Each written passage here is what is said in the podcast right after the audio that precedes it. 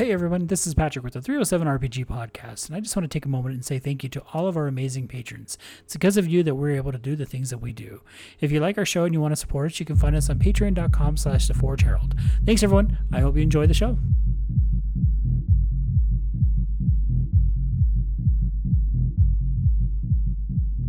Hello, everybody, and welcome to the 307 RPG podcast. My name is Patrick, and I'll be your host today. And today we have a very special episode as we are going to be interviewing a tabletop RPG writer, developer, creator, Mr. Matthew Dawkins. Matthew is here to discuss his game, They Came From Beneath the Sea, as well as tell us a little bit about some of the stretch goals that were unlocked during the Cults of the Blood Gods campaign on Kickstarter that recently closed for Vampire 5th Edition.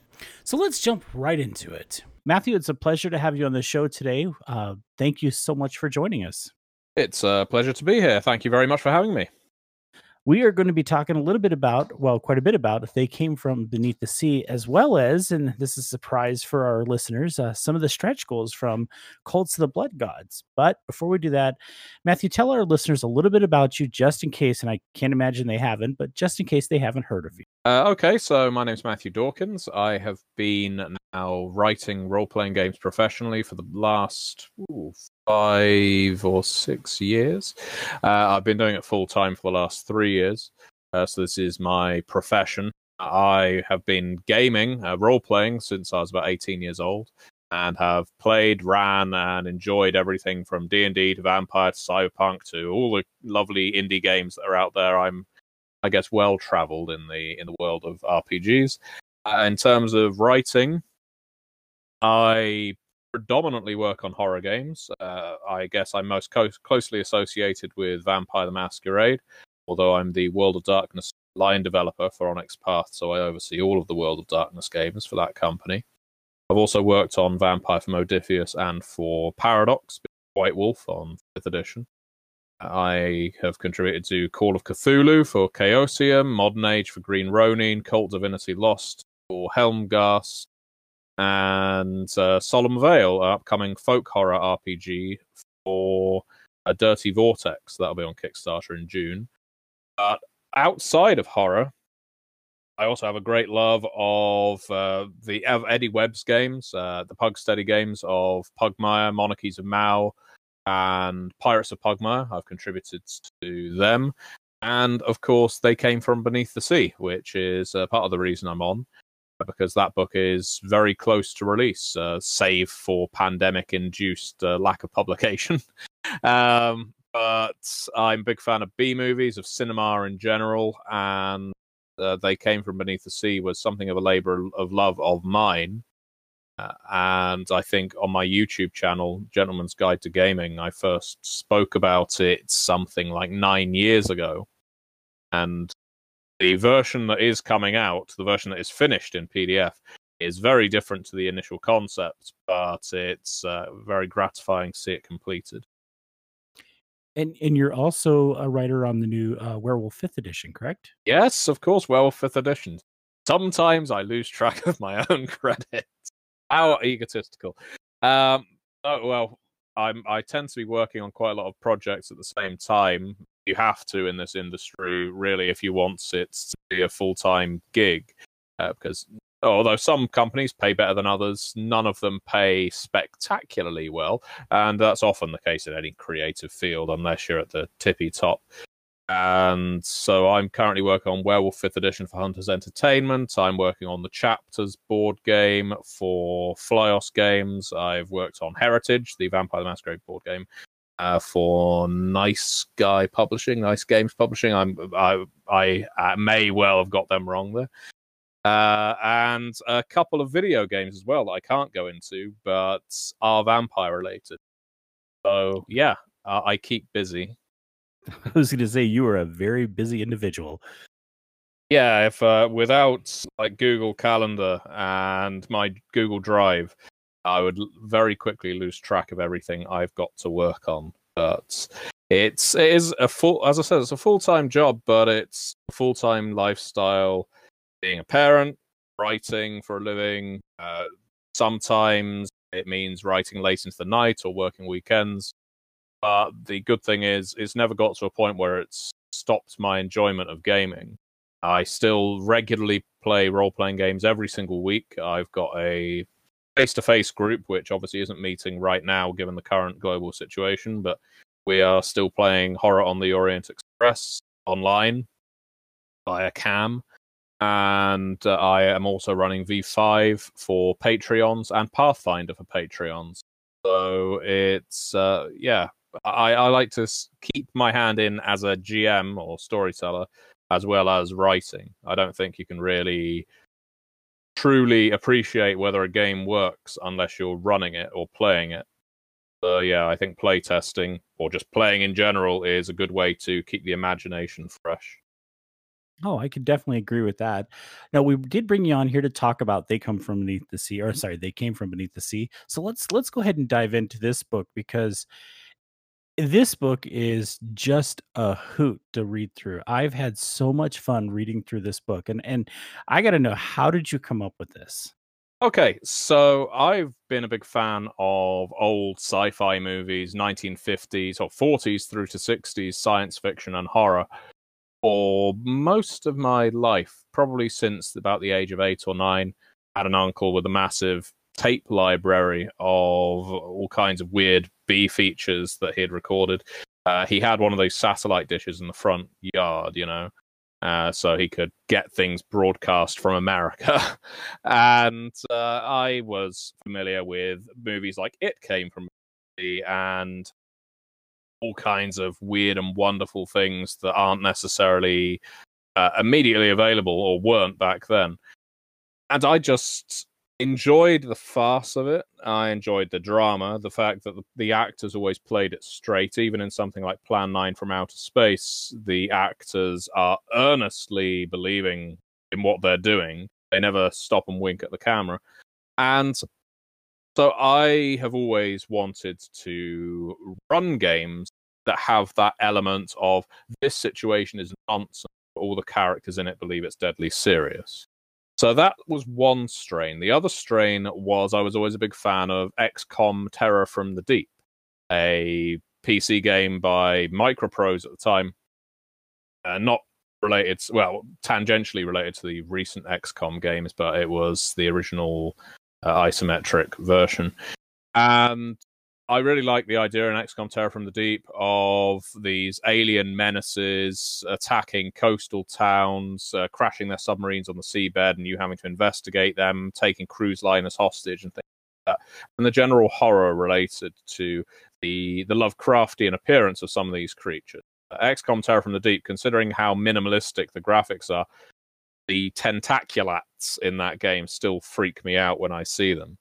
So initially I was working on They Came From Beneath the Sea as a deadly serious XCOM style game where you made up a squad of aquanauts, essentially mercenaries, uh, in a in a dystopian world where governments have collapsed, everything's run by mega corporations, and the only thing that can save humanity from these aliens from the deep are these different uh, private military companies that all have different gimmicks, essentially. Now, uh, you were going to go down to the bottom of the sea and fight these aliens. You were going to save uh, tropical islands and cruise liners and so on. It was basically XCOM Terror from the Deep. And initially, the system I was using when I was running that was a version of Phoenix Dawn Command system, which, uh, if you're at all familiar uh, with Phoenix Dawn Command, uh, the system is incredibly granular, very hard work. But I just wanted a straight military mission based game. So I played that, ran that a few times, and it wasn't very good. It, well, it just wasn't terribly imaginative. And so I kept tinkering with it. And this is quite a long story, so I do apologize. But around the same time, I was running. Uh, occasionally, I ran comedy games at my local role playing club around Halloween or around sort of special events, around special festivals. And there's a sitcom over in the UK called Garth Marenghi's Dark Place. It only had one season. And it was basically what they came from beneath the sea became, where you have terrible actors playing things great with props being really cheap, costumes being dreadful, and the plots being awful And Garth Marenghi's Dark Place, by the way, if you've not checked it out, I definitely recommend it if you can.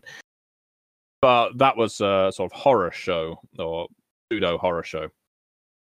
And what I would do with my games of Garth Marenghi's Dark Place was I ran Garth Marenghi's Dark Place using All Flesh Must Be Eaten. I just used All Flesh Must Be Dark Place. And All Flesh Must Be Eaten is a zombie survival role playing game by Eden Studios. And I incorporated a system called Quips. And Quips was basically if you could quote your character from Garth Marenghi's Dark Places lines an entertaining moment in the game, if not appropriate moment, you would get like extra dice to hit or bonuses to the 3d6 you had to roll to shoot a zombie between the eyes, that sort of thing. And so, even at the most inappropriate moment, you would have something like uh, the character of Dean Lerner from Garth Marenghi's Dark Place, or Thornton Reed, sorry, is the character. He would say, uh, if Wonton catches uh, wind of this, my ass is grass and he's got a lawnmower, you pig, which is a dreadful, it's a dreadful line, but it works because it's dreadful. And so that quip mechanic kind of stayed with me. Few years later, and I'm going back to the drawing board with They Came From Beneath the Sea, and I thought, well, why not make it a little more amusing and make it more like the B movies that invaders from beneath the sea appear in? And I pitched the idea to Rich Thomas because I was working freelance for Onyx Path at the time, on and off as a part time gig. And I pitched it to him at Gen Con probably 2000 and hmm, I'm going to say 2017. And he was interested in the idea but wanted more materials. So when it came to the Grand Masquerade, which was a big vampire event, of course, in New Orleans, I was there as well, uh, working for Onyx Path, and I had a proper sit down pitch meeting with Rich over dinner, and I pitched it to him. We discussed contractual things.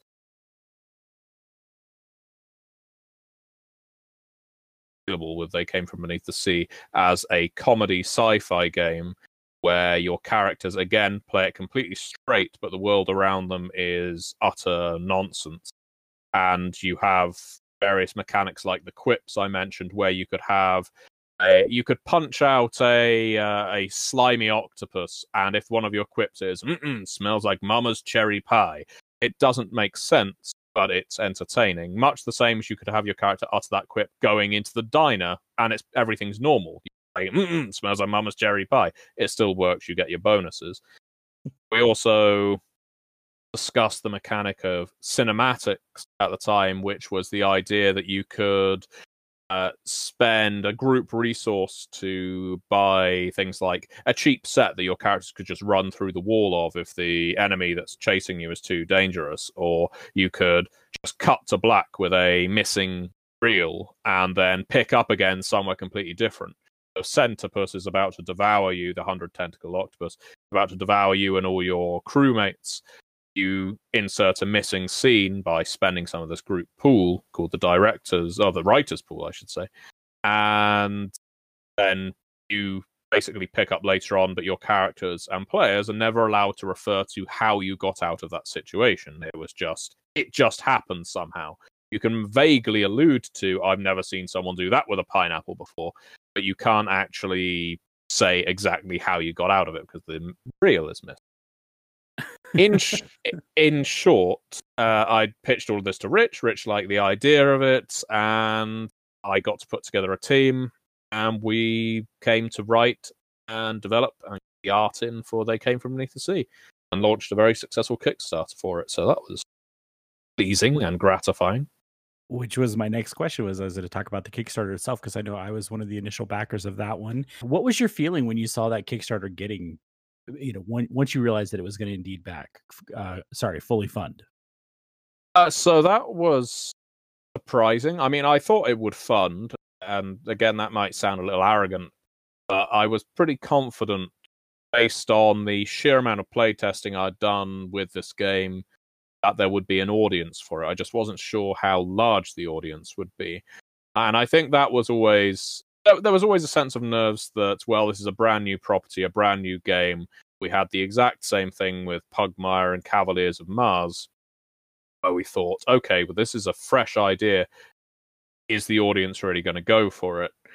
And they came from beneath the sea just seemed to grab people sufficiently that we, I think, cleared $60,000. And we weren't aiming for a massive amount because we were quite happy to just on the print run.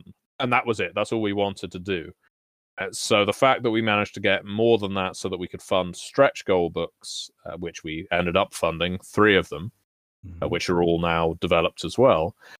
The yeah, the feeling was immensely gratifying, a, a relief, of course, and uh, it's I, I I get poked pretty much every week on Twitter by by someone who wants to find out how the book's going or they want to tell me about how their game has gone recently. And I think the most wonderful thing for me to hear is just how much fun everybody is having with it. It's something I try and take to every project I work on. I have a strong mentality, and sometimes I disagree with my colleagues Eddie Webb and Dixie Cochran on this. Uh, I believe gaming should always be fun and that may run counter to the fact that I love games like Wraith the Oblivion and Vampire the Masquerade and Call of Cthulhu. But, uh, but I still, even in horror games, real miserable horror games, I still want players to laugh at the table occasionally. Sometimes just to break the tension, other times because even in the depths of the worst of humanity, humor can be found uh, or should be found with any luck, because I think it's well one of the uh, one of the greatest traits we have as a race, as a human race, is the ability to laugh in in dire situations. So when I uh, when I hear that they came from beneath the sea is being received so well and people are just laughing, I love the fact that when you run they came from beneath the sea at a convention or play it, every other table, and this is very antisocial, every other table in the room where they're running other games like D and D, like Pendragon, like I'll look for other games on my shelf, Traveller, Godlike, why not? um, they're all staring daggers at you because everyone around your table is just in fits of laughter because they came from beneath sea is a genuinely fun game. And you walk away from a game if they came from beneath sea happy that you played it. Even if it's the most ridiculous plot you've ever participated in. As long as you're keeping to the premise uh, although i've shown on red moon role playing that you can easily adjust it to become lovecraftian horror uh, I think as long as you're sticking to the premise and you're not inserting anything that is completely against genre, uh, it just makes people laugh. It makes them smile. It makes them have a good time. And the fact that the Kickstarter made people feel that, and people since then have reported on having a good time with it, is just it. It warms my cold, dead heart. I, I can honestly say I don't know that I've ever had so much fun reading a rule book, just flipping through the pages and and because I think I've read about hundred pages of the book so far, and I don't know that there's ever a point where I don't have some sort of chuckle at some of the mechanics or just some of the examples. It is a fun book to read. Well, that's I'm very glad you think so. Uh, and that was a challenge, I'll be honest, because it's a big team on that book. It's sometimes I develop books and I hire lots of freelancers. Sometimes I only ha- hire a handful. And they came from beneath the sea was sizable enough that I wanted a decent sized team, a big. And the good part of hiring a big team is you will generally get work in quicker. This is the trade off. This is the develop the developer's secret moment. uh, that if you hire, let's say, 13 writers on a book, they will each have word counts of around five to 10,000 words. And that's pretty easy to blast through in the course of a month, maybe even less. So that means the developer gets the text in pretty early and can start developing it quickly. It basically advances up the schedule nice and fast. The downside is, unless those writers have been collaborating very closely with each other, the tone can be all over the place. Uh, I think there's there's plenty of excellent games I can think of where it's quite apparent when the writer changes chapter to chapter, but there's also games I think that suffer from that tonal shift. and they came from beneath the sea. Took some development, and it's no fault of the writers, but it took some development from me to make sure that tone stayed at the right level of humor. Because I'm sure some people will listen to this and they'll think, "Ah, comedy." That that's kind of the lowest form of entertainment. or I don't want to be doing comedy. I don't want to be told what's fun. I don't want to be told what's amusing, and I don't want to be reading a rule book full of jokes that I'm not laughing at. And I agree. I think that would be dreadful.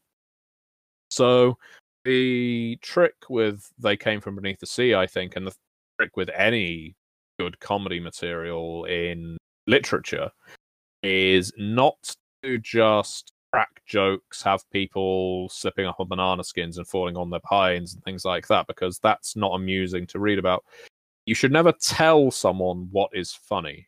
You should just present them with the tools that they need to make it amusing for themselves and for others. So essentially, your this book is just a delivery mechanism for humor. It gives you lots of examples of what you could do, and things like the quips. The quips are amusing because they are almost all non sequiturs. would put them in any sentence, and they could be, or any paragraph, and they could be amusing just because of how ridiculous they sound. And I think that that non sequitur ideal, that better idea of the game that the characters and to an extent the players are all going to be playing it straight until it comes time to use the powers that are in this game that completely break down the fourth wall and the fifth wall and the sixth wall.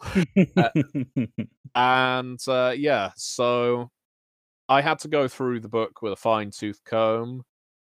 Some of the writers did a wonderful job in terms of tone I have to give a special shout out to Larry Blamire, the director of The Lost Skeleton of Cadavra, Trail of the Screaming Forehead, and Dark and Stormy Night, because he was one of the contributing authors on the RPG. He's he wrote all of the fiction, and he also wrote uh, some of the monsters for it. All all of the quips that are in They Came from Beneath the Sea are from Larry, and reaching out to him, a movie director, to work on a tabletop RPG was very much a bit of a crapshoot. He'd, we'd never spoken before. but he was enthusiastic enough about the idea that he was he just got on board and did it. And I've rarely been so impressed by a first time RPG writer's content, but he's a fantastic author. I want to I want to dive into a little bit of the actual uh, the book itself and and and kind of the gameplay aspect. There isn't necessarily classes or I'm a huge fan of vampires, so we'll say clans. Uh, Mm. Instead, in this book, we have archetypes. Yes. And I was wondering if you could tell us a little bit about the archetypes and how you developed those, and and just kind of go into some detail about those. So the archetypes and they came from beneath the sea are all based on archetypes that exist in the medium, being 1950s B movies. We even, in fact, before the archetype chapter starts, or in the character creation chapter perhaps, mention other archetypes you can quite easily build. But the archetypes in They Came From Beneath the Sea are, I'm testing my memory now, uh, the everyman being your blue collar hero that just wants to defend their patch of land. You've got your survivor, probably grizzled, following service in the Second World War or the Korean War. Uh, we've got the scientist, of course, an obligatory, a staple in B movies, science fiction B movies, bad or not. Uh, you have the good lord, you have the G Man. I was trying to go through them uh, alphabetically, and because I jumped to scientist and survivor, yeah, you have the G Man, which is commonly the the man in a suit with shades, but again, being 1950s, it can quite easily be a sheriff or any other kind of law enforcement, someone who has authority. You also have the mouth. Mouth is my favorite archetype because that's the plucky journalist. It's the often hapless people that are caught in this wave of invasion or horror or whatever it happens to be. They stand at the front of the group and belt out snappy one-liners, and they win an award presented to them. You know, they win the key to the city afterwards after punching out a Gillman, despite the fact it's the uh, survivor that blew up the Gillman submarine. He probably just slinks off back into the woods in his survivalist cabin. So the the archetypes all fall in or all fit certain character roles that exist within these sci-fi movies and probably movies later than the 1950s and 60s. It was important to me and again something Larry and the other writers indeed helped with. We all went through inspirational media and there's quite a lot of it in this book where we were looking at some of the characters here and each of them fits within one of these five archetypes. So the idea of the archetype is it doesn't bend you down like at level one you get this bonus, at level two you get this bonus. It's a wrapper for your character, more like a clan than a character class or profession, I guess. But it's one of three paths that you will take on in They Came From Beneath the Sea. In your archetype path, you also have an origin, which could be anything from uh, suburbia to uh, outdoorsman who grew up on the streets, and you also have an ambition, uh, which might be uh, raise a family, become you know get rich or die trying, that kind of thing. When you uh, match those three uh, uh, or those three paths together, origin, archetype, and ambition, you build a character that you then put on your sheet, and away you go. And and I noticed that in the character creation, it's kind of very similar with um at least how we do it in, in our group with V5, where you actually sit down with your your storyteller, your DM, your director in this case, and and say, okay, let's talk about the concept of your character before you just jump in and say, I'm building a G man. Well, hold on, slow down. Let's talk about the concept first. Uh, and I really thought I I love that idea. You know, we tried that with V5 for the first time uh, a couple months ago, and except for one player, everybody loved how it worked. So I, I thought that was interesting that you guys kept that. Now, or I shouldn't say kept that, but uh, you applied that here. They came from beneath the sea uses the story path system. Isn't that correct? That is correct. Yeah. Explain because I've never used the story path system. I've been playing vampires since second edition, so I'm used to how that works, and story path seems very similar. Um, yeah. So if you could explain that to us, that'd be great. Uh, so, if you're familiar with Vampire the Masquerade, or well, any World of Darkness or Chronicles of Darkness games, so that's storyteller system for World of Darkness, storytelling system for Chronicles of Darkness. There is a difference. And story path system, But they came from Beneath the Sea, Dystopia Rising, Scion.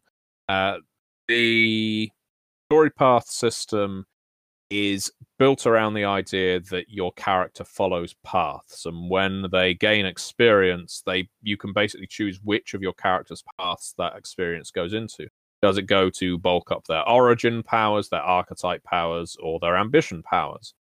Uh, it's still a d10 system d10 dice pool system. Uh, with difficulties tending to be eights and above so like chronicles of darkness if you're familiar with that and mm-hmm. on top of the fact that you know difficulty is eight, if you score a success, congratulations, you win. You have added features like enhancement, complications.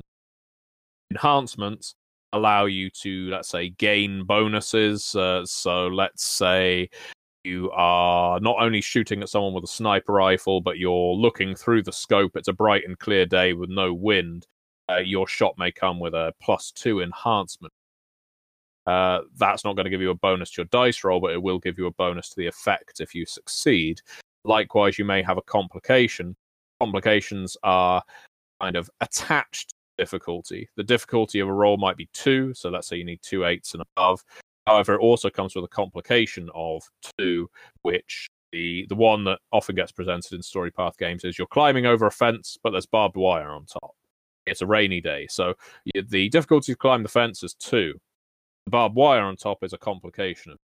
You only need two successes to climb over the fence. However, if you don't buy off the complication with another two successes, you're going to tear your clothing or you're going to scratch yourself. You can still advance, but there is a complication.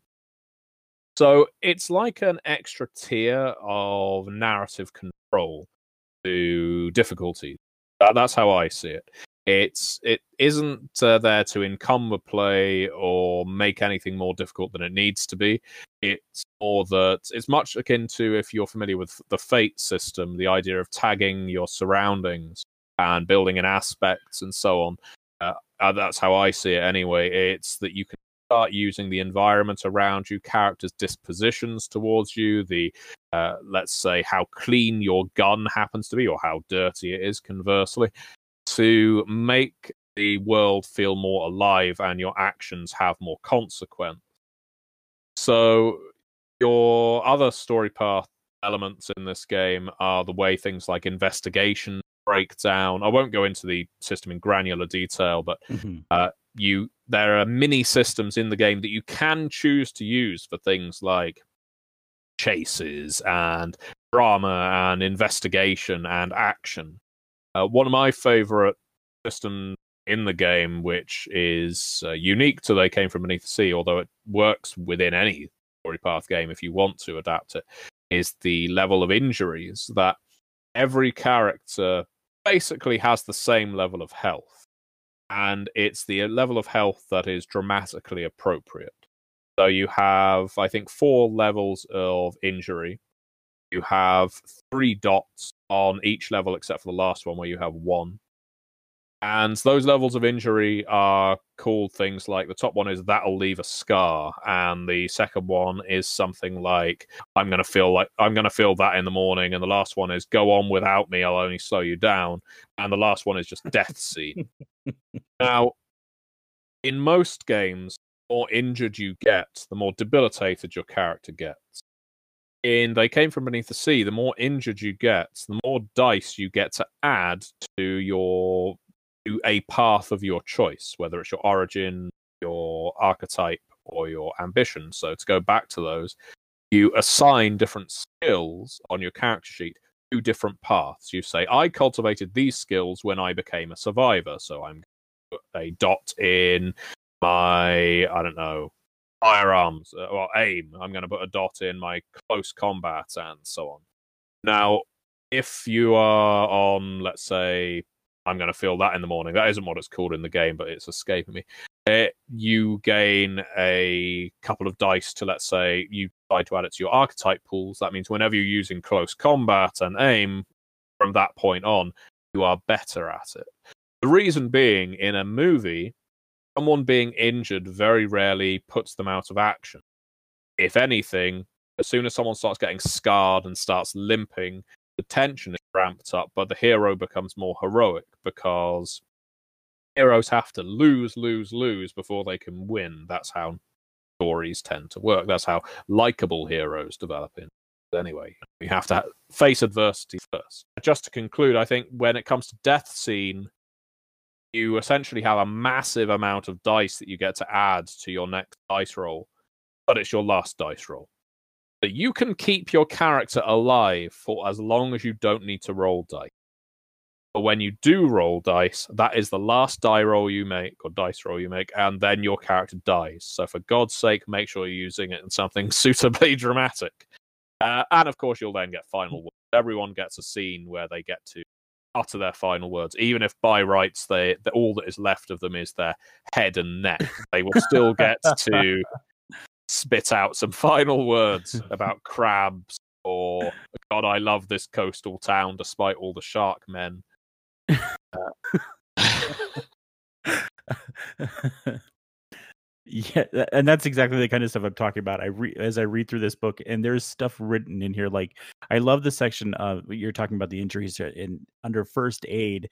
It's just a couple sentences that says once the fight's over, you probably want to stop bleeding so much. I mean, the blood's just getting everywhere. That couch will never be clean again.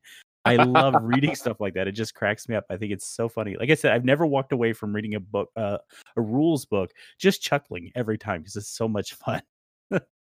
That's no, as I say, that is wonderful to hear. I think that that credit goes to Eddie. Eddie Webb uh, wrote the system chapter uh, for "They Came from Beneath the Sea," and yeah, uh, it's it was very important that we got the right, as I mentioned earlier, and without it being overbearing. It, there's some games do it amazingly well. I always give kudos to Paranoia.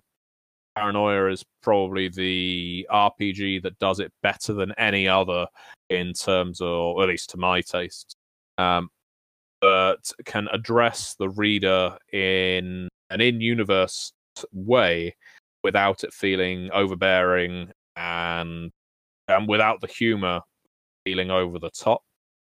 Another game that me doesn't work like that is Hole, which is an old White Wolf game, Human Occupied Landfill, which is another humorous dystopic game, but it's I find the meta uh, narrative of it and the way the writer addresses the reader constantly far too heavy going. So yeah, I had to really strike a balance with They Came From Beneath the Sea.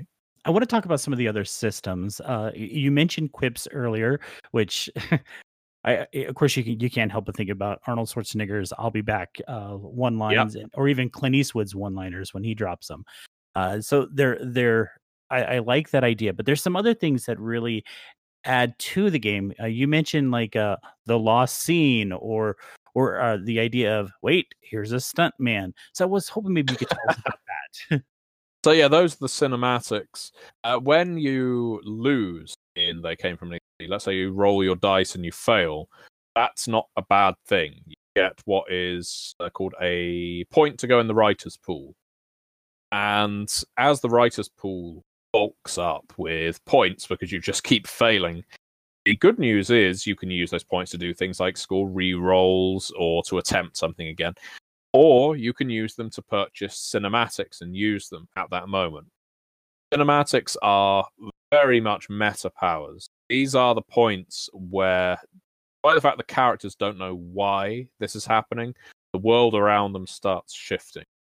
So, for instance, I mentioned things like the cheap set and the missing reel, and you mentioned summoning a stuntman, which you can do to let's say if your character is physically frail you summon a stuntman all your injuries are gone your physical stats are all bumped up as long as you don't say anything you can keep playing as the stuntman but as soon as you are required to talk your stats go back down and the actor is back. You we've got things like uh, oh I, I like kill the extra. I think kill the extra is my favorite one because everyone loves using it.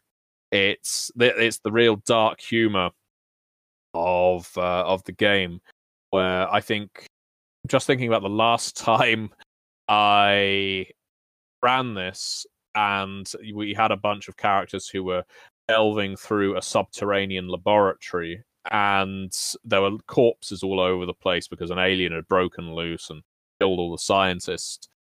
And the a, a, lobster man, I think it was, just burst through the door and started snipping its way towards the heroes, and there was this ah! moment, and someone just just played instinctively in a panic the kill the extra because they didn't want the lobster man to attack them, and so we. I basically had to describe how one of these scientists who was on the floor wasn't quite dead and was just starting to get up and say, It's fine, I was just pretending it's, until the lobster man went away, at which point he gets decapitated by the lobster man. So uh, we've had other ones where people are involved in a well built up town square and a bunch of, and I don't know, some mutated jellyfish monster is floating over the town.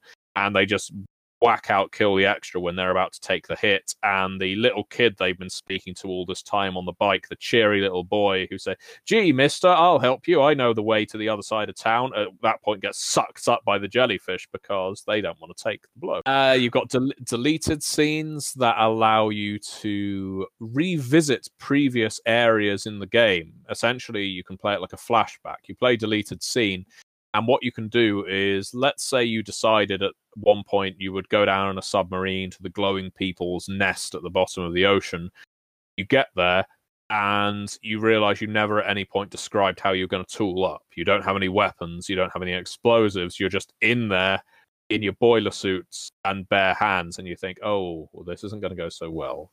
So someone spends the uh, writer's pool points on deleted scene which allows you to, at that point, cut back to the scene where you were loading up the submarine, and one of you can say, and have you remembered the guns? And another person can say, yes, here they are. I, they were just at the bottom of the flatbed. And at which point you load the guns on, you skip back to the future scene, and you now have guns. Uh, there's all kinds of fun little things like that that play around with the cinema genre. Uh, well, if cinema is a genre, and uh, I think it's unique. That they came from beneath the sea. Uh, that's probably a bold claim. I'm sure there are other games that do it, but it's unique, at least from my perspective. That the characters always believe they are characters. This isn't the Truman Show. They are not actors that believe that that this world is real. Uh, they are not actors playing characters either. They cannot just walk off set to have a smoke. They are just characters in a very weird situation. And the players and director, the GM, are very collaborative in the way that they're going to torment these characters and also have fun with them. So the combination of in character logic and metagaming that exists in this game is pretty new from my perspective. And I think is something that's really grabbed people because of the idea of metagaming, metagame is a dirty word in a lot of RPGs. I remember when I first started playing D and D, if you asked something like, "What's the troll's weakness?" Uh, or no, no, a better way of doing it would be the ranger suddenly equips acid arrows and starts shooting them at the troll, and at which point the GM says, "How did you know to use that?" Because the player, of course, knows that the troll is vulnerable to acid and fire, and there's it's been a bit sniffy. The uh, vampire, vampire's the same. You know, we're not going to Jerusalem because Malkav's buried there. How would you know that? so the idea of making meta not only acceptable and They Came From the Sea, but also a fun element of the game, as I think really grabbed people. And cinematics are probably the peak of the way meta is played with in in They Came From. I, I've not encountered anyone yet who has not enjoyed being able to temporarily take on that directorial role and essentially give the director some time off by playing a cinematic and saying, well, at this point, I'm going to make the alien fall in love with.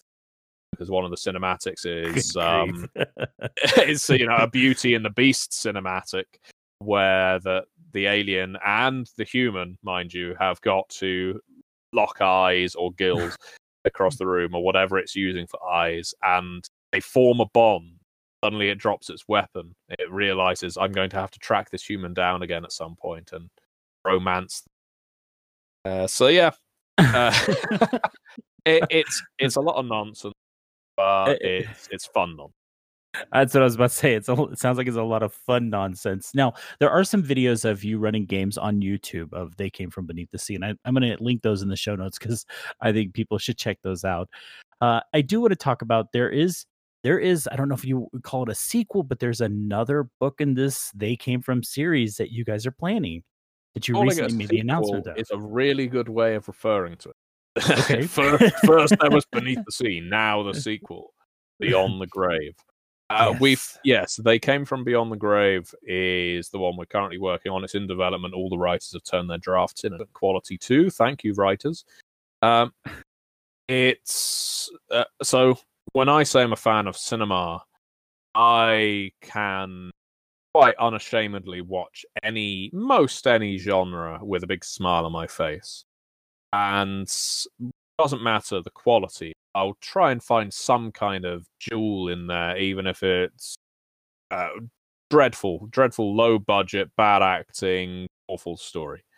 And so, jumping from the 1950s black and white B movies and into the early 1960s. And that's got a very Cold War feel. We jump into the late 1960s and early 1970s of Hammer, Amicus, Roger Corman monster movies. And they came from Beyond the Grave is is horror.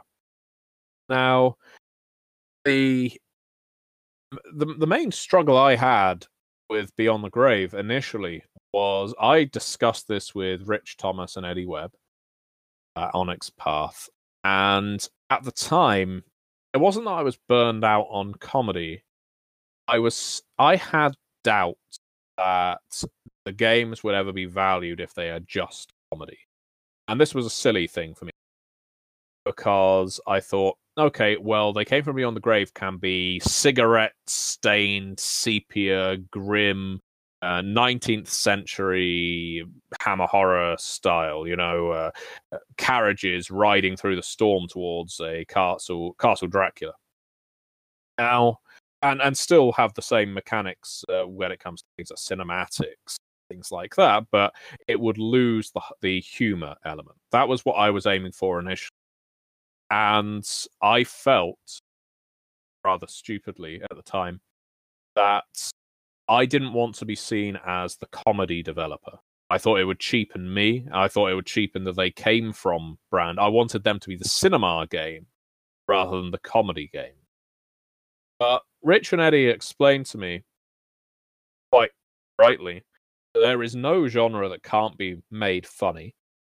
Uh, part of the reason people love Beneath the Sea, the main reason people love Beneath the Sea, is that it's funny. And it made me realize that although comedy is often valued less than other mediums or other genres, I keep using the word genre as the word of the interview, uh, it's also one of the hardest to get right.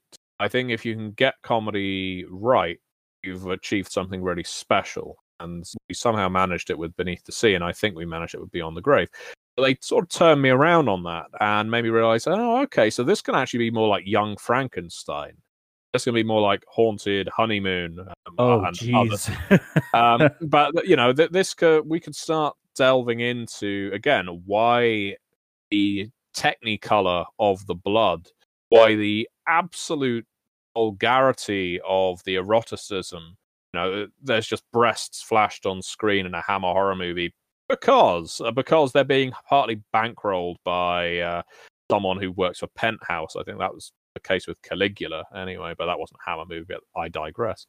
The, the fact is, as the 70s came along, despite the fact everyone sees the 70s as a rather miserable decade, uh, cinema itself became a hell of a lot more liberal and maybe as a i guess rebuttal to the general malaise of the era the vietnam era. So you've got that uh, you've, you've got that feel of grim and grime but at the same time it's still bad acting. It's still cheap sets. It's still over the top and the villain will still reappear for the sequel inexplicably, despite the fact you saw him reduced to ash in the previous game.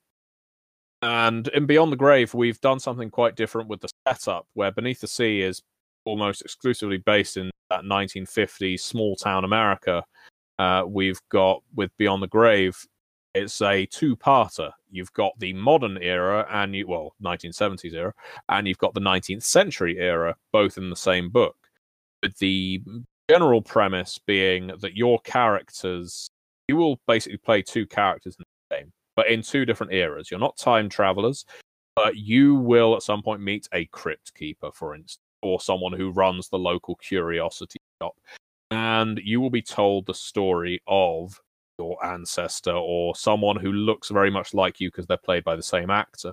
At which point you go back to the 19th century, go through some asylum based adventure or Castle Dracula style adventure or uh, creepy villager style adventure. And then you go to the modern era and you have to settle everything that was basically opened in the 19th century.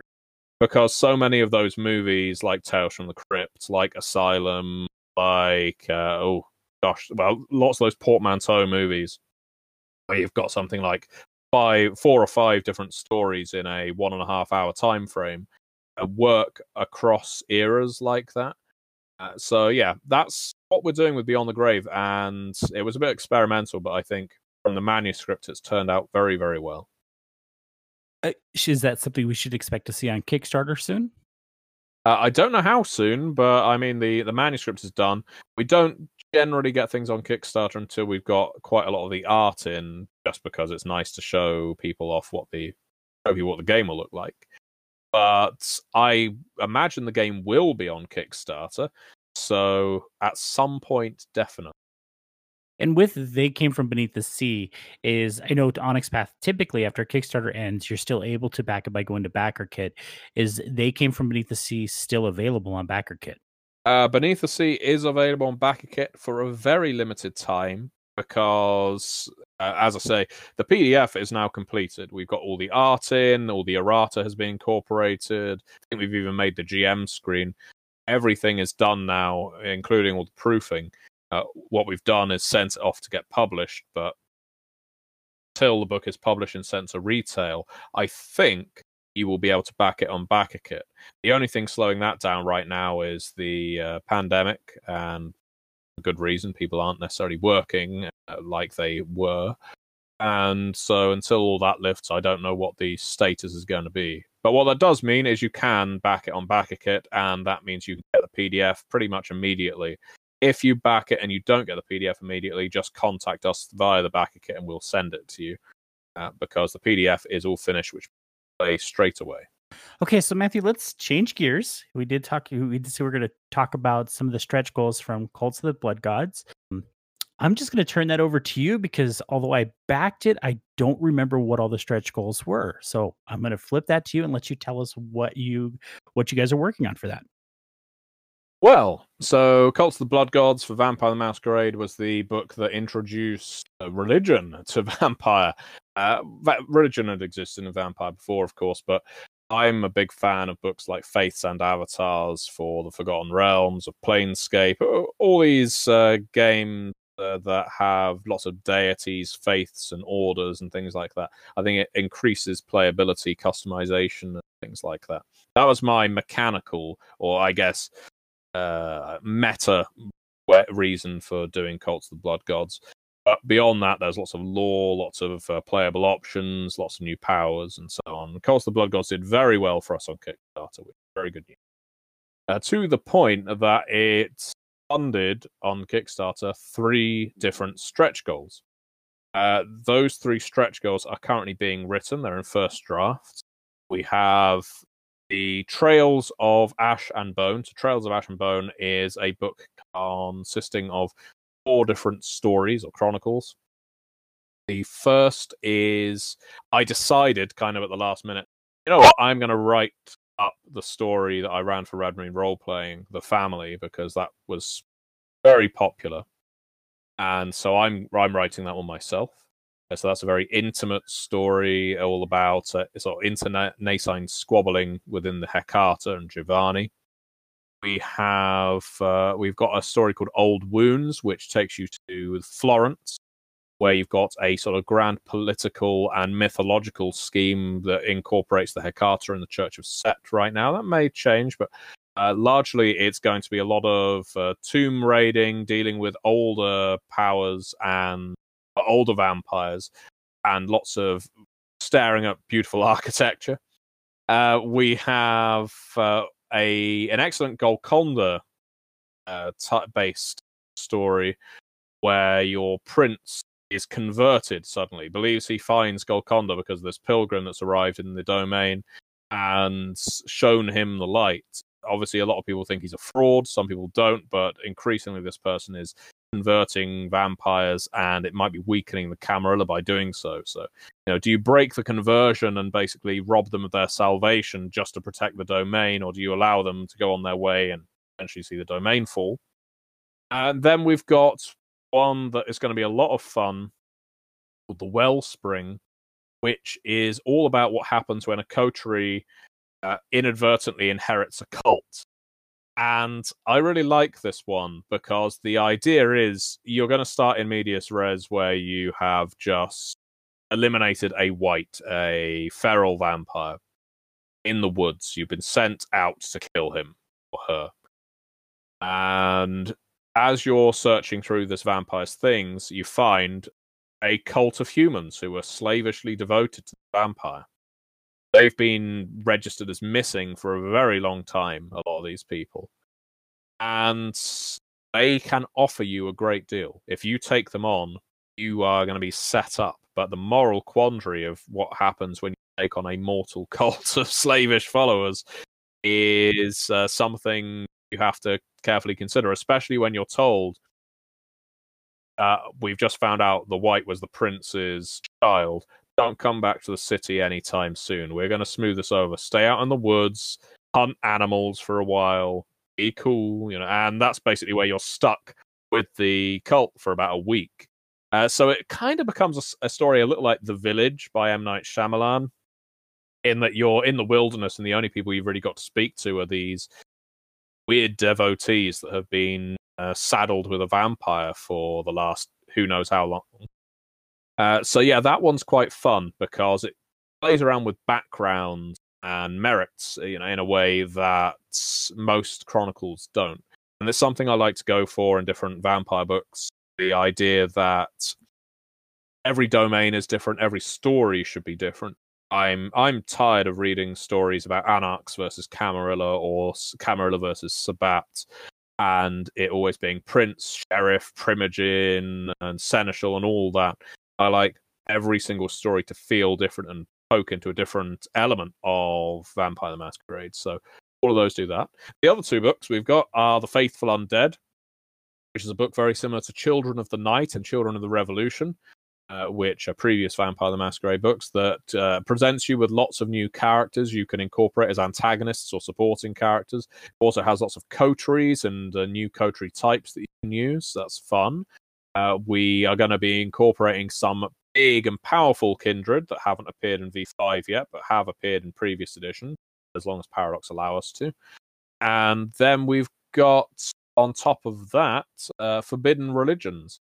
And Forbidden Religions is a book all about the, uh, the cults and religions that vampires don't do not want other vampires to hear about. It was if the Church of Set and the Bahari and the Church of Cain weren't bad enough. This is where you find Infernalists. This is where you find Golconda Seekers. This is where you find uh, cults that worship dubious Methuselahs and you know, black sheep from the clans. Nick there's a Nictuku cult in there as well. Oh wow! Uh, which you can imagine is a bit bloody and miserable. So yeah, we've uh, we're going to introduce characters in there as well, some powers, and I think some predator types too. We've got merits and flaws being added to both Faithful Undead and Forbidden Religions at this time. Uh, we're a bit hazy on how much word count we should assign to them, so they may end up in one book or the other, but we'll see. So yeah, I'm developing uh, Trails of Ash and Bone by myself, co-developing uh, Faithful Undead with uh, Clara Herbal, and co-developing Forbidden Religions with John Burke. Uh, for both of them, this is their first development gig, so I'm kind of hand holding, but they're both doing amazingly well, and we've got some brilliant teams on all three. With uh, Chicago by Night, with that Kickstarter and the Chicago Folios, there was a print on demand option for the Chicago Folios. Will there be a print on demand option for these uh, stretch goals? Uh, not at this time. Uh, that's a good question. uh, I, so, I like books. yeah, uh, so do I. Believe me. I know. I've seen you. I've seen the uh, the bookshelves behind you. not a lot of people believe me, but I get rid of a lot of books. I've heard I, you say I, that before. Yeah, I, I give them away uh, because not uh, well, sometimes to charity, but most of the time it's to other gamers, and then I will get other books. Uh, but so there's a constantly rotating stock behind me. uh, I've um. So anyway, back to the question. Right now, the well, and I think for the foreseeable future, the stance the Modiphius has taken, because Modiphius are the primary licensee in mm-hmm. terms of V5, is that they don't want print on demand books. Uh, so I don't think none none of these three are set to have a print on demand option. Uh, they will all be in PDF. Uh, and I believe Cults of the Blood Gods, and uh, I don't think I'm incorrect here. I think Cults of the Blood Gods is going to be available in traditional print and PDF, but I don't think print on demand for that one either. That's off the top of my head, uh, but I would probably have to double check. Either way, uh, yeah, right now, Modiphius's stance is they don't want uh, to release any books that are of potentially um, poor quality. I don't mean content. I mean in terms of binding and printing, inking, and so on.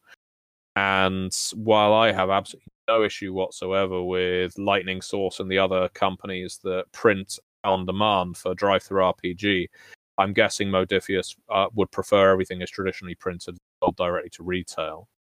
Gotcha. So um, yeah, for now, those three books are not. But what I can recommend any listeners is that if they don't, if they do want these books printed, the best thing you can do is contact Paradox and tell them uh, because ultimately, uh, if enough voices join the choir to say so, we might be able to find some alternative option. Uh, we shall see. Yeah, that would be excellent. And I know I, I do agree with you in that the the companies that DriveThruRPG uses for their print on demand, um, they do fantastic work. I have several books that were done that way, but there is a difference. I did have the Chicago by Night Kickstarter book, and then we did a couple of them that we're doing as giveaways from print on demand. And there's there's a difference between the two books. Um, oh, definitely. I didn't, I didn't, get the deluxe pre uh, print and and um, pages. It's still that heavier pound page, but you know that I guess that's why you back the Kickstarter, right? Yeah, uh, well, that's the thing. We don't do the deluxe version so often now on Kickstarter. We are currently with Mage the Ascension Technocracy yes. Reloaded. Which, congratulations has, on that. yeah, thank you very much. Uh, it's yeah past hundred thousand uh, dollars within its first couple of days, and that's stunning. Uh, because although I know the technocracy is incredibly popular, maybe even more popular than the tradition, could be. I I think that well, I thought that because it's a source book, it would hit funding, maybe get a couple of um, maybe twenty thousand more than that. We've we've shot past our target.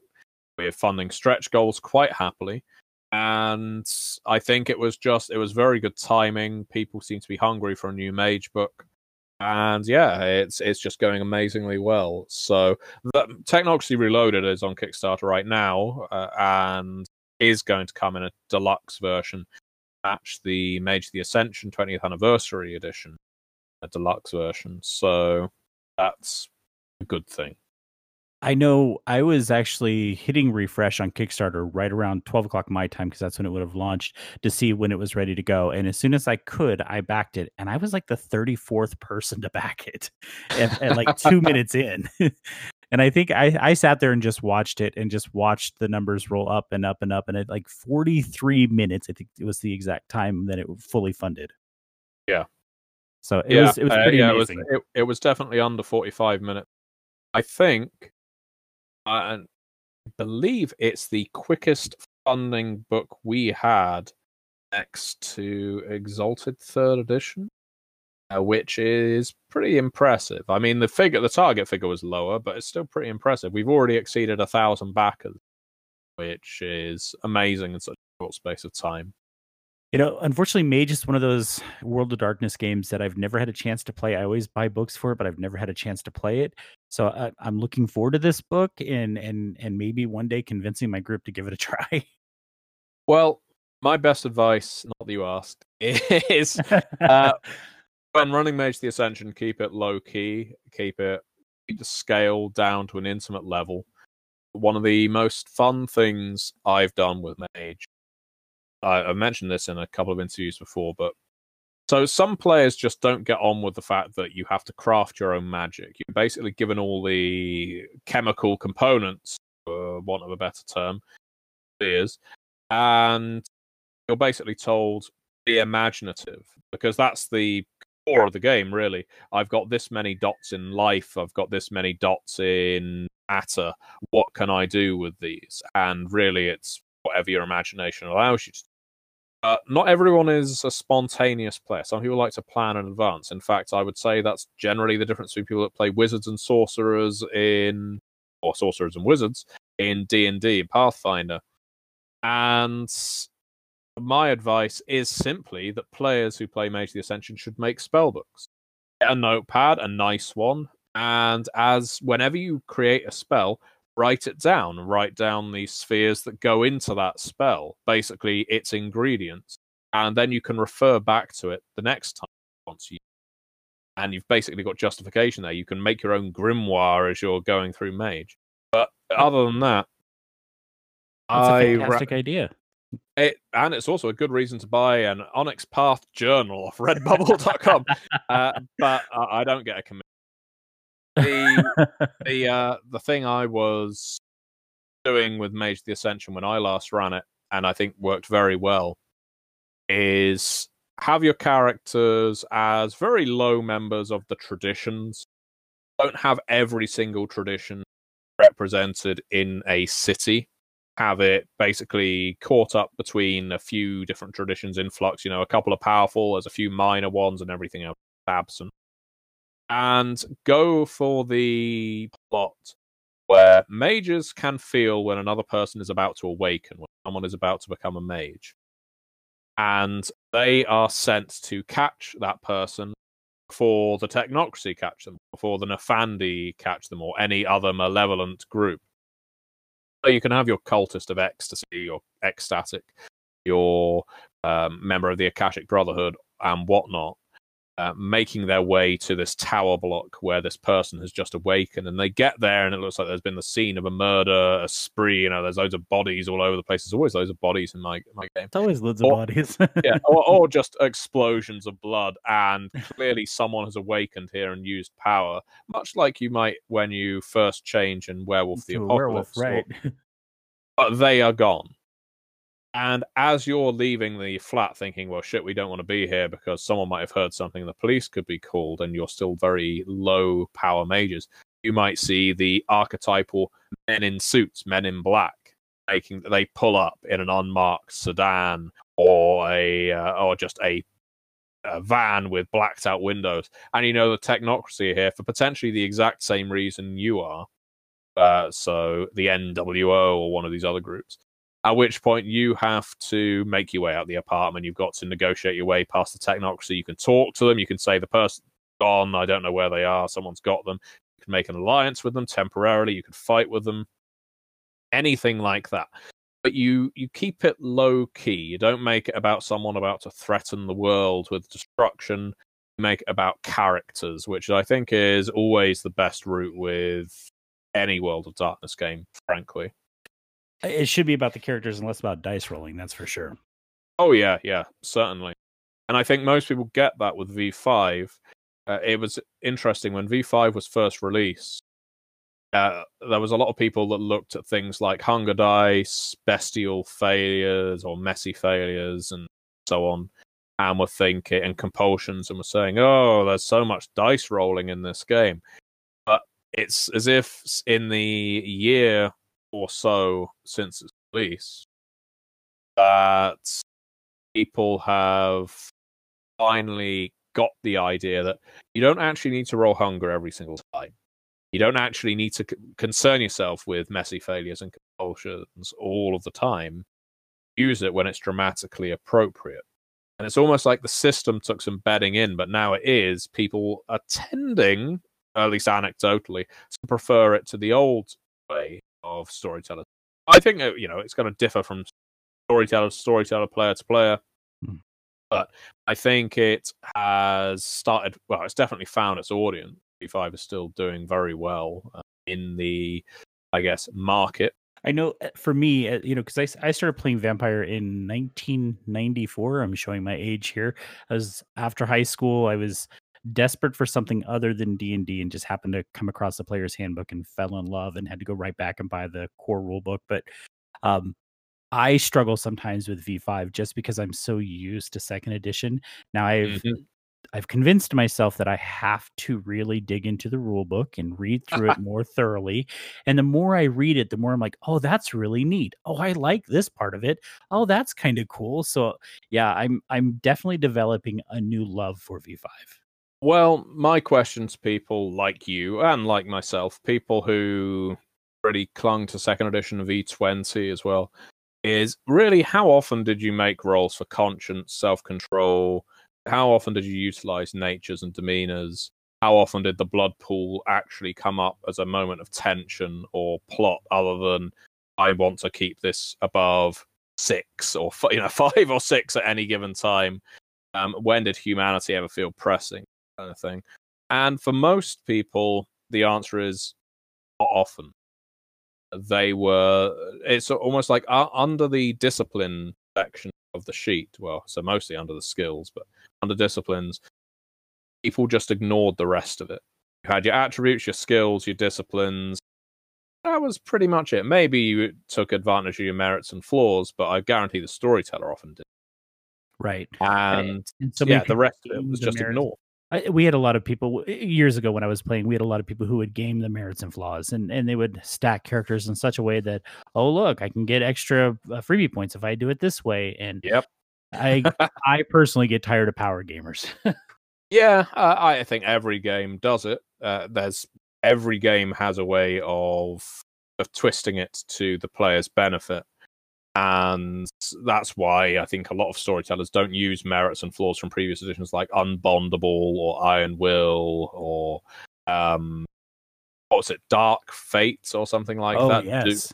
Uh, which always sounded fantastic narratively. The idea of as soon as you create your character, you get six points uh, because you just took a flaw that dooms your character. But mo- very few storytellers who build their chronicle around the doom of that character. So that means that death is constantly strung out. And often, if the players really enjoyed playing that character, no one really wants to see them die either. So it's uh, I I really love the idea of it, but its implementation often left a lot to be desired.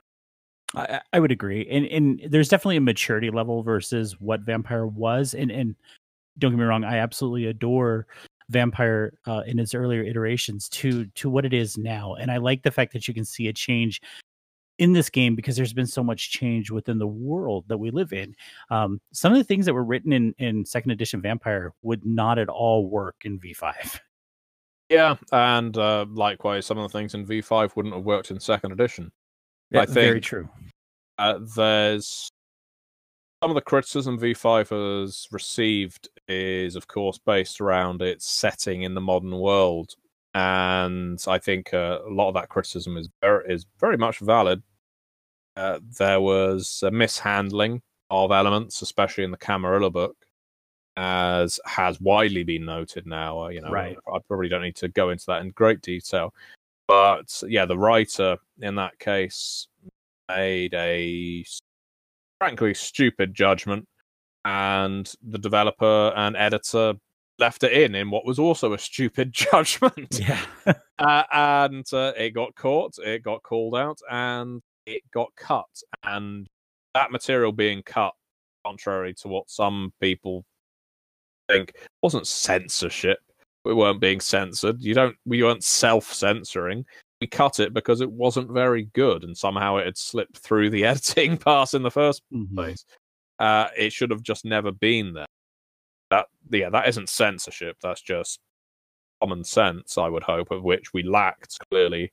Uh, I using the royal we. I don't take responsibility for that travesty. Uh, but I think for the most part, the rest of V5 is all very good. Uh, I think, especially as source books are coming out for it. Chicago by Night obviously was released, great Fantastic acclaim, book. and I'm very proud of that one.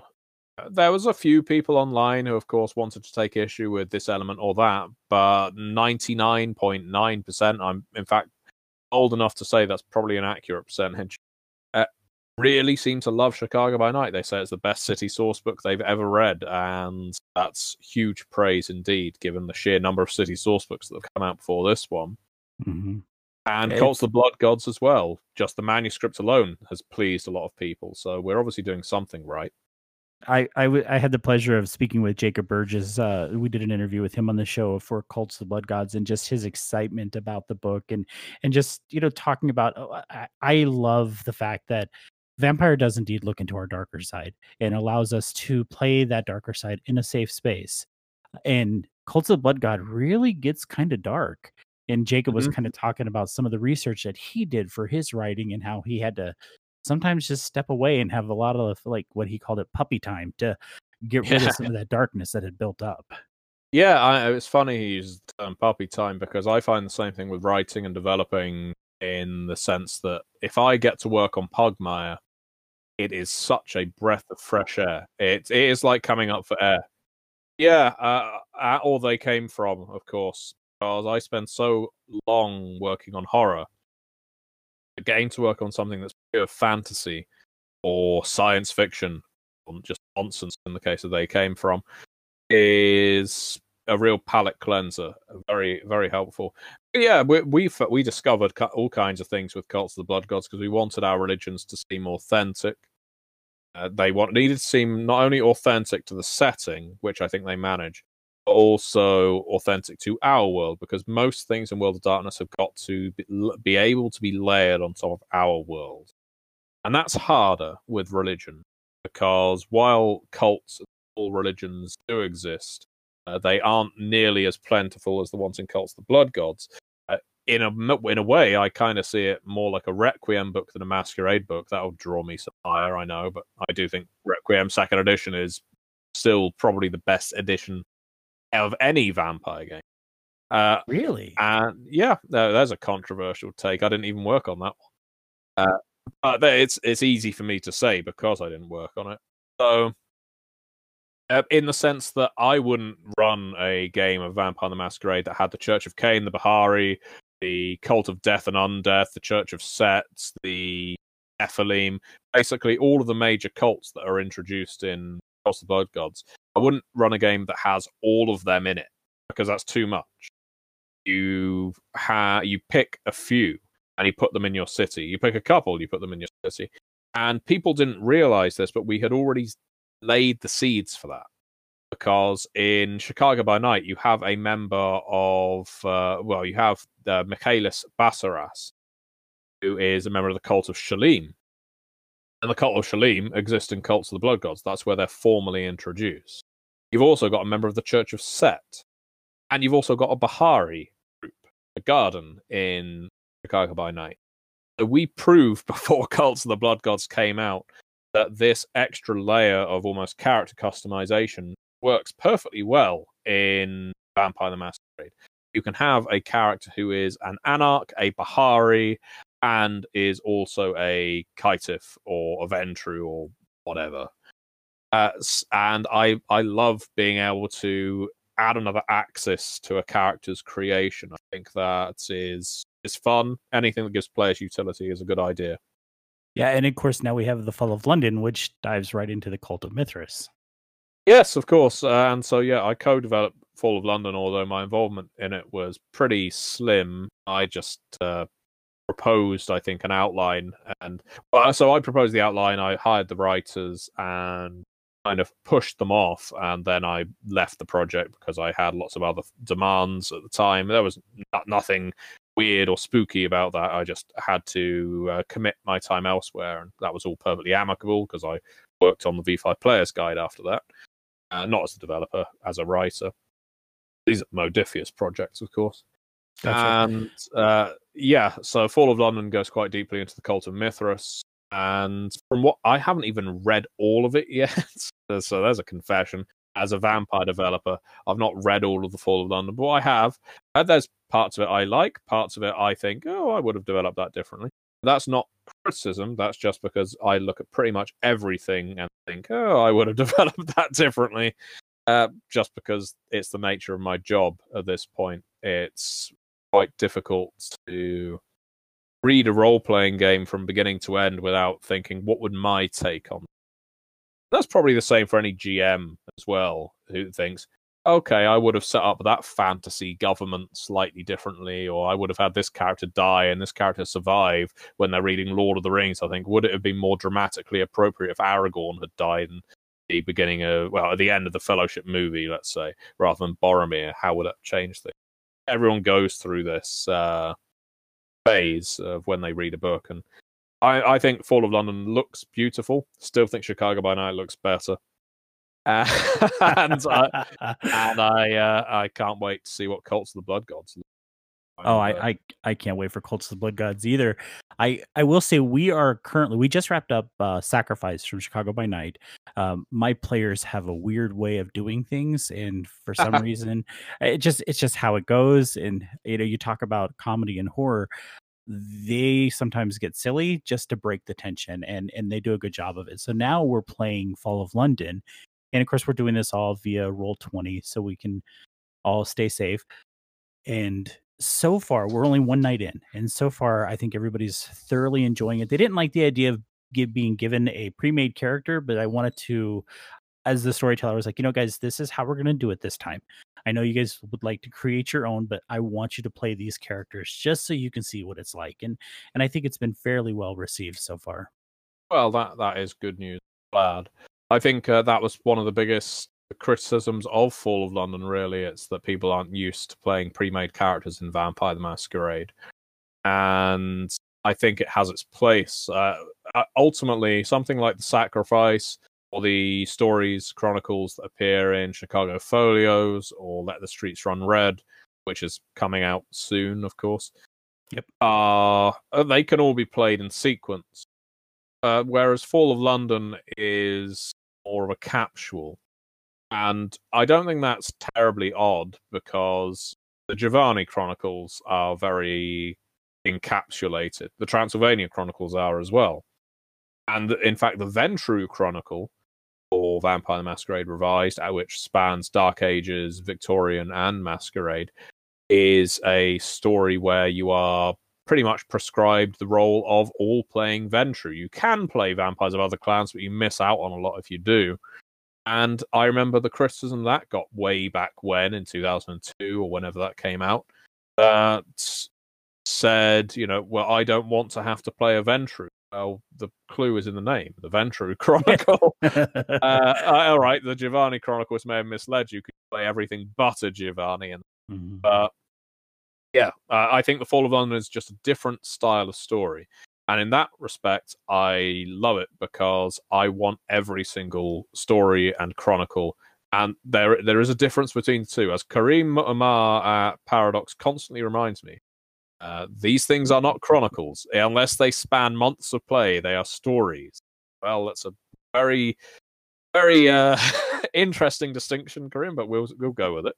That's why I say both. Uh, right. as if he's going to listen. I'm sure he won't. Uh, if you, You- are, hello, Karim. Hello, Cream. You mentioned something a little bit ago, and I don't know if you were supposed to or not, but you said, uh, I believe you said you're currently working on writing the V5 Player's Guide. Uh, so, I, well, I've written a very small part of it. Okay. I wrote the Hecata, the La Sombra, and the Native. That's that's a fairly good part there, Matthew. oh yeah, yeah. Uh, well, I think so. I like mine. It's uh, yeah. I'm going to be interested to see how that book turns out. I've seen very little of the other drafts, so I can't speak to the rest of its content. But uh, I'm I'm happy. I don't know how much of my work is going to be cut down to fit because I tend to overwrite. Uh, now I never used to, but I've become indulgent in my old age. And yeah, uh, there will be so for people who don't want to buy Chicago or Cults of the Blood Gods specifically to get access to the La Sombra or the Hecata, which some people may well have done, the player's guide has the rules for playing those clans in it. So if you want a one-stop shop for your clans, player's guide is definitely going to be where you go. That that comment didn't make any sense to me. Why wouldn't you buy both of those books as Well, well uh, as the Player's Guide? That's what I think. I mean, uh, what I truly love about V5, and this ha- was not Paradox's agenda at all. This is purely my agenda and something I have achieved by being the developer uh, for the so many books. Is that the La Sombra, the Hecata, and the Ministry, so formerly the followers set as the Hecata, formerly the Giovanni and Cappadocians, Mhm. those three clans have received more coverage each than any other clan. Now, that may not sound terribly interesting, but the idea in any previous edition of Vampire the Masquerade that ahead of the Gangrel, the Ventrue, and the Tremere, that you would get La Sombra, Hecata, and Ministry in incredible detail it, it tickles me. It makes me feel very happy because, uh, yeah, I am in, I am self indulgent to a degree. I love those clans. There are very few clans I dislike. But now that Cults of the Blood Gods, of course, has the Hecata in a massive way, has the Church of Set in it, which supple- supplements Ministry's appearance in the Anarch book, and the La Sombra are in Chicago by Night in a major way as well. So yeah, I, if I had my way, all every single major release of Vampire the Masquerade would have a brand new spotlight put on a clan. That that's how I would do it. So Well, that would that would be fascinating. But yeah, if I could do another book right now, uh, a big one that would end up on Kickstarter, I would have the Ravnos or the Tzimisce. And uh, the Tzimisce would naturally fall in the Sabbat, but I, I would love to do a book with the Ravnos in. And that would be their spotlight. And once the Tzimisce and the Ravnos are done, we then do a book where the Ventrue receive a massive spotlight and we get to see some of their inner workings. And then we have one with the Tremere.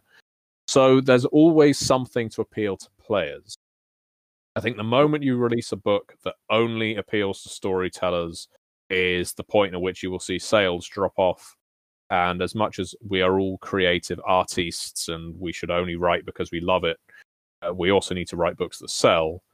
And that means the books need to appeal to players as well as storytellers. I completely agree, and I'm. It warms my cold dead heart to hear you mention the Ravnos, which happens to be my personal favorite clan. I fell in love with them when I read them in the Player's Handbook, and I played them in live action. I read the the uh, original um, clan book back and forth multiple times, so I'm really glad to see. And it, it felt like they were kind of being shunted out of fifth edition. I know there were some some issues there culturally and such that they wanted to steer away from, but I'm I'm I really hope they're not gone. I I, just think it's a great clan. don't think they'll be gone. I think there's the possibility they could be reduced to a bloodline, and in a narrative sense, uh, I think system-wise they would have their own clan write-up. And this is pure speculation. There isn't a book, as far as I know, that has the Ravnos planned for it Oh, I know. but I think they were kind of written into a corner with the Time of Thin Blood. I think the book was was it Time of Thin Blood or Nights of Prophecy? Week, yeah, Time of Thin Blood or the Week of Nightmares, in where the Ravnos were pretty much obliterated because of the rising of their antediluvian, devouring all of their all of his childer and so on and so forth. Right. And I think in the Gehenna book, which may or may not be canon at this point, they are maybe even cited as being reduced to something like 10% of their numbers. So the Ravnos, there aren't a huge number of them. But bear in mind, Gehenna came out about 20 years ago now, almost. So the Ravnos could have proliferated since then. I think there's definitely space for them. I would certainly move them away from the Romany stereotype. And revised edition V20 did a very good job of doing that anyway. Uh, I Mhm. think attaching any clan to a cultural or ethnic group or religious group uh, s- exclusively, and the Ravnos never attached them exclusively, but they were largely seen as, uh, is a bad idea, especially now. So I think every single clan should occupy a place in vampire myth or mythos. And the Hecata are somewhat tenuous because vampire necromancy don't really appear often in media. I think they the idea of an undead thing, undead parasite that can speak to spirits and animate the dead to serve them and everything, feels appropriately Vampire the Masquerade. Uh, For me, the Ravnos occupy, without the cultural baggage, the idea of the rock band, the circus, the they they still travel. Uh, they are nightmares that stalk from domain to domain, and rather than having them do the treatment, although you could still call it the treatment, I guess, uh, that basically makes a prince's day go bad if they aren't fulfilling their bad. dharmic cost. Uh, they I think they can play the role of people you have to pay off, otherwise they're going to seriously screw you up. So yeah, ma- lean into the idea of them as anti-changeling. They are nightmares. They are people that vampire tell bedtime stories about before sunrise. Because there are so few of them now. Anyone embraced in the last 20 years probably isn't going to have met a Ravnos, which means that the stories of these uh, Ravnos that can make your nightmares come true and stalk you during the day is horrifying to a vampire. I, I think there's a lot of material there you could till, and I would certainly be up for it if the opportunity ever arises. I would certainly back it if it ever arose and came to Kickstarter.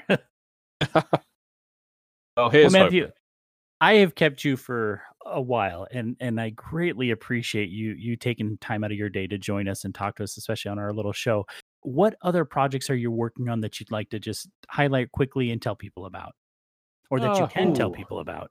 Yeah, that's so many, so many projects right now that I'm working on, uh, and I think I went through most of them at the uh, start of the show.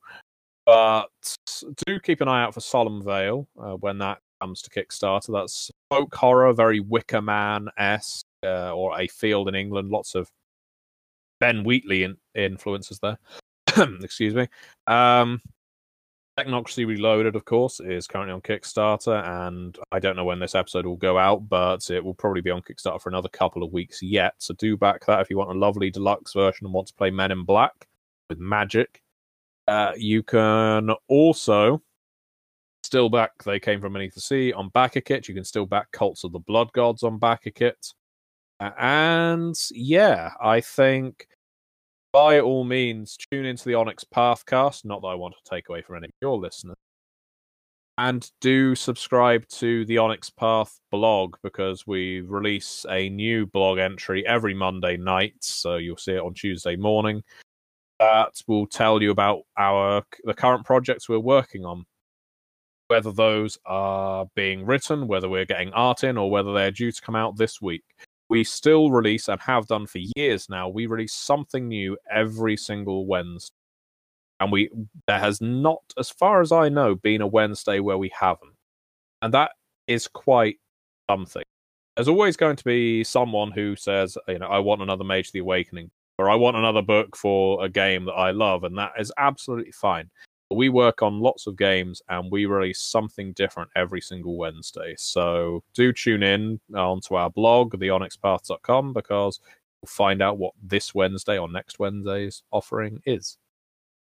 And I believe it was some a bunch of Scarred Lands stuff with virtual tabletop as well as the newest. Yeah. Uh, uh, what was it? The um, Vigil Watch, the latest edition of that. Yes. Vigil Watch. Well observed. Yes, indeed. Uh, I do love Scarred Lands. Fantastic setting for Dungeons and Dragons. I think Travis Legg, the current uh, developer of Scarred Lands, refers to it as heavy metal D and D, and that's uh, a good way of putting it. I love Yeah, the, the idea of an environment so scarred by gods and titans warring that there is a sea that is literally made of blood because there's a dying titan at the bottom of it that just can't stop bleeding. And the idea of fossilized body parts all around the on the horizon that you can literally crawl into and dungeoneer your way through. It's uh it's quite visually spectacular. So yeah. Scarred lands is amazing. Everyone should check it out. And check me out on matthewdawkins.com uh, you can see my full list of credits uh, join my patreon or just buy me a cup of tea uh, this this job doesn't pay that well, but I get by on a lot of people's generosity and goodwill, and I So if they wanted to reach out on you on Twitter, how could they do that, Matthew? uh, they can find me as clack click bang. It's uh, or just look up Matthew Dawkins. Uh, again, if you go on matthewdawkins.com, you can find the links to I think pretty much all of my social medias. So uh, please do that. Matthew, thanks again for joining us. It's been an absolute pleasure. It's been my pleasure as well. Thank you for having me.